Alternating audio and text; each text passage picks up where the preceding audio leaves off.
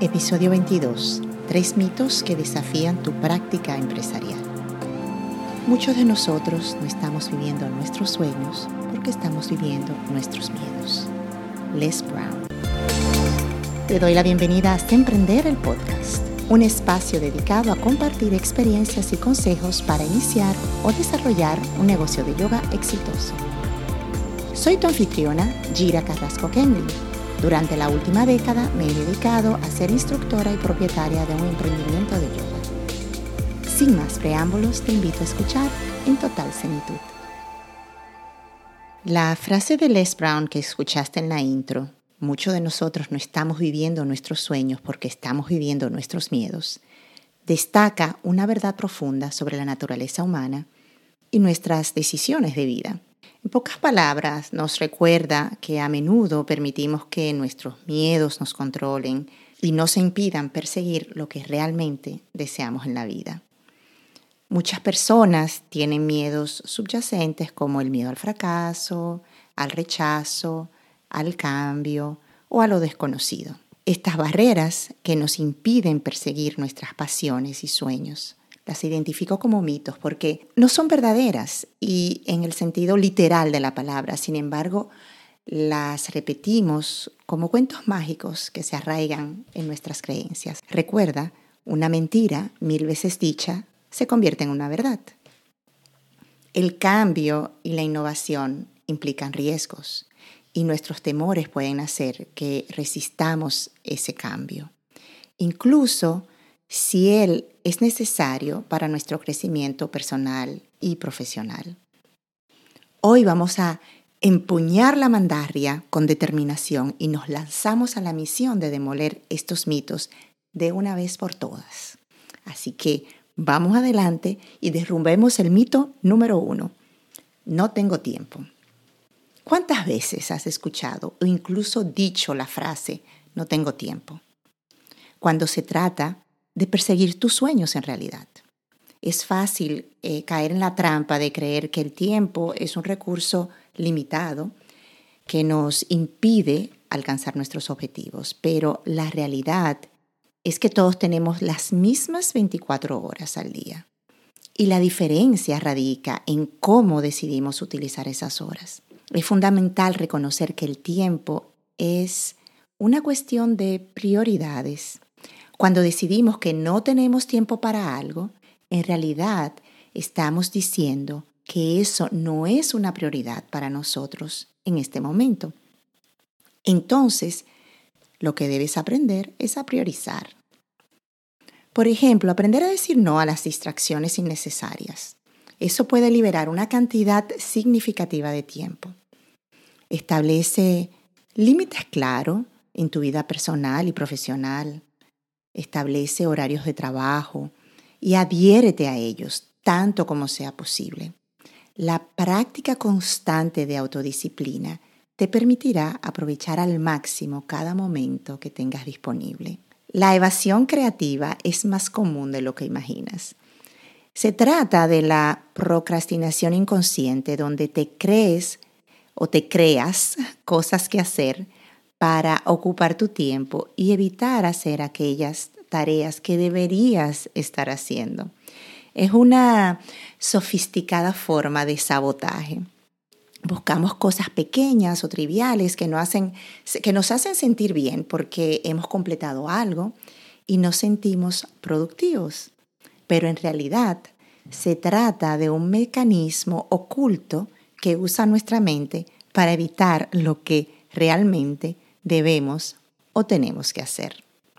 No hay nada malo si has estado haciendo esto, a todos nos pasa, pero es importante que en lo adelante entiendas que esas trivialidades te desvían de tu objetivo. Por ejemplo, hoy, para que vean que todos nadamos en este mar, tenía mi lista acostumbrada de cosas por hacer para el día. Además de organizar la agenda de mis instructores e impartir mis clases, tenía unas llamadas que hacer, preparar los eh, elementos para la contabilidad, realizar unos pagos y grabar el podcast. En el transcurso de ello, por supuesto, se incrustaron algunas cosillas. Me lancé con determinación a mi inicio del día a impartir mis clases sin interrupciones. Respondí a las demandas de mis colaboradores para que pudieran seguir avanzando con su trabajo. Asigné los servicios reservados a mi equipo, preparé los elementos de la contabilidad y esto fue más bien la verdad porque no tenía otra opción, ya se acercaba la fecha de vencimiento. Hice pagos por mi compromiso con los otros y grabé el podcast por mi compromiso con ustedes. Y a la hora de hacer unas llamaditas que tenía en mi lista, quizás lo más simple de todo lo que tenía que hacer hoy, alcancé el pico de mi evasión creativa. Encontré ficheros que reorganizar, emails sin responder, detallitos que arreglar sobre el blog, el newsletter. Eh, llené unas fichas eh, de instrucciones que bien podían hacerse en algún otro momento y otras cosillas más que simplemente fueron una excusa para posponer inconscientemente esas llamadas que me cuestan. Y me cuestan porque en mi inconsciente sé, o más o menos me imagino, el trabajo que traerán detrás. En conclusión, tuve que ponerlas para mañana. ¿Ves? Y seguro como te lo cuento te ha pasado a ti.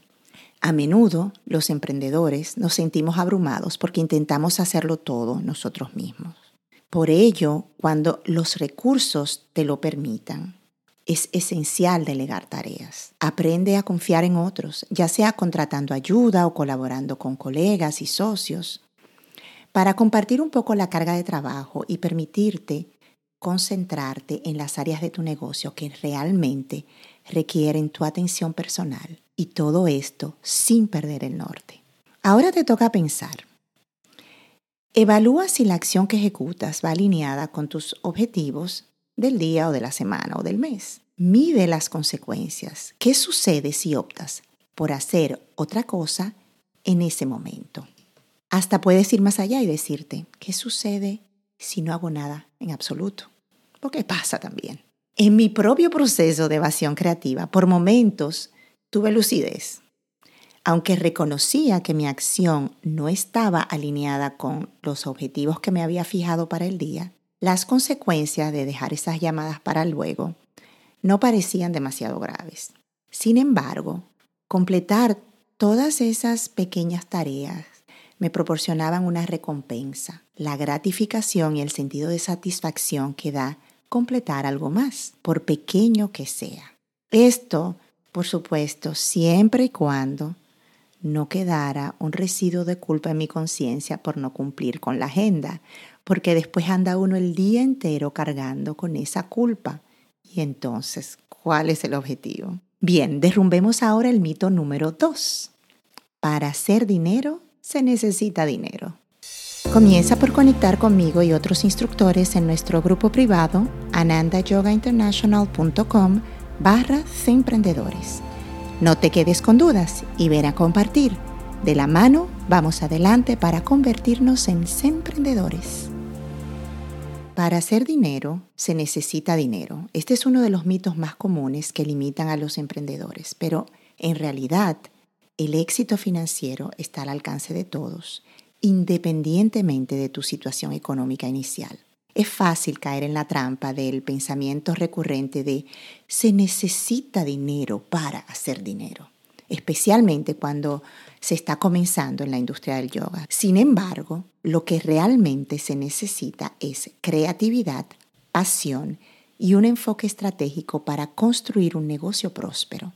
Vamos a explorar algunas ideas poderosas que desafiarían esta creencia. Por ejemplo, evalúa los recursos gratuitos en línea que te pueden ayudar como emprendedor con nuevas habilidades. Diseño gráfico, marketing digital, gestión empresarial, donde sientas que tienes una laguna, seguro hay un recurso gratuito que puedes usar. Incluso participa en esos pitch maratónicos que hacen expertos famosos, que te aseguro aprendes hasta sin invertir en el curso que venden.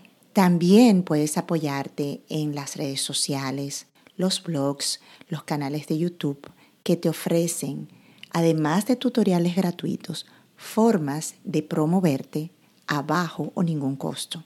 Por ejemplo, toda la promoción de mi estudio y los servicios que ofrecía durante muchos años fueron exclusivamente a través de las redes sociales, con poca o ninguna inversión. Y claro, el boca a boca. Yo ni siquiera tenía una web. Otra estrategia que utilicé y sigo utilizando es establecer conexiones sólidas en la comunidad.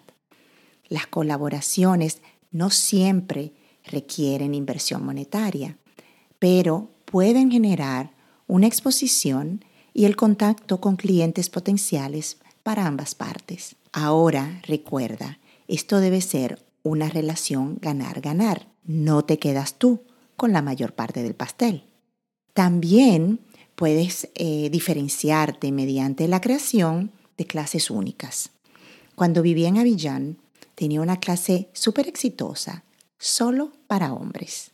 También puedes desarrollar programas de bienestar innovadores que satisfagan las necesidades del mercado, sin necesidad de grandes inversiones, como fue la clase para adultos mayores en Punta Cana, a la que invité a mi mamá cuando tuve la primera clienta, y que se convirtió en una actividad física y social para una decena de septuagenarios.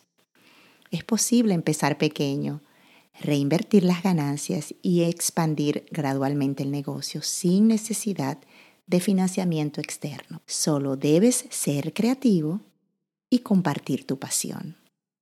Ataquemos el número 3. Vamos a derrumbar ese mito número 3. No me lo puedo permitir. Bueno, para abordar este tema es importante entender de dónde proviene este pensamiento. Muchas personas creen que no pueden permitirse invertir en su negocio de yoga o tomar vacaciones debido a razones financieras.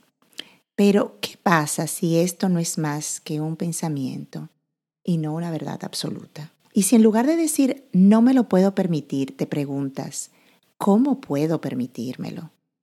¿Qué cambios debería implementar para hacerlo? Cambiar la perspectiva puede abrirte nuevas puertas y posibilidades. Esa es una realidad. Cambia el ángulo del que miras las cosas. Te doy algunas ideas que he aplicado en mi propio crecimiento. A ver si te inspira en tu propia situación. Copia, no hay problema. Revalúa los gastos y prioridades financieras. Muchas veces hay áreas en las que se puede reducir el gasto para invertir en algo que realmente importa, como el bienestar personal o el crecimiento profesional. He tenido momentos en los que tengo que anotar todo absolutamente todos los gastos para decidir cuáles son las prioridades reales para mi negocio y poder dar el paso en esa dirección, sabiendo que invertir en el desarrollo personal o de mi negocio a menudo conduce a un retorno de inversión significativo a largo plazo. Lo mismo pasa con los momentos de recreación. Invertir en tu salud y bienestar es una inversión a largo plazo que no tiene precio. Las vacaciones y las experiencias nuevas pueden reducir el estrés, mejorar la salud mental y fortalecer las relaciones interpersonales. Recuerda lo bien que te sientes cuando regresas de un fin de semana de paseo o de realizar un viaje deseado. La verdad, tu bienestar es una prioridad que merece ser atendida. ¿Cuántos te atreves a derrumbar de estos mitos? En conclusión, hemos explorado tres mitos comunes que a menudo se interponen en nuestro camino hacia el éxito. No tengo tiempo, no tengo dinero, no me lo puedo permitir. Sin embargo, lo que espero es que hayas descubierto que estas afirmaciones no son más que excusas que te limitan, pensamientos limitantes que impiden alcanzar tu verdadero potencial. Al desafiar estos mitos, te das cuenta de que el tiempo es una cuestión de prioridades. El dinero puede ser gestionado y multiplicado con creatividad y esfuerzo. Y tu capacidad para permitirte algo está directamente relacionada con tu enfoque y determinación. No permitas que estas limitaciones autoimpuestas te detengan. En lugar de eso, usa estas experiencias como combustible para impulsar tus ambiciones y demostrar que con perseverancia y una mentalidad positiva puedes superar cualquier obstáculo en el camino hacia el éxito. Así que adelante, persigue tus sueños y recuerda, el único límite real está en tu mente. Gracias por escuchar Se Emprender el podcast. Ahora quiero invitarte a suscribirte para que te enteres cuando publique cada nuevo episodio. También a compartir dejando una reseña para que este podcast llegue a otros oyentes fabulosos como tú. Por último, sígueme en Ananda Yoga International y taguéame con tus preguntas, así con gusto te respondo en uno de mis episodios.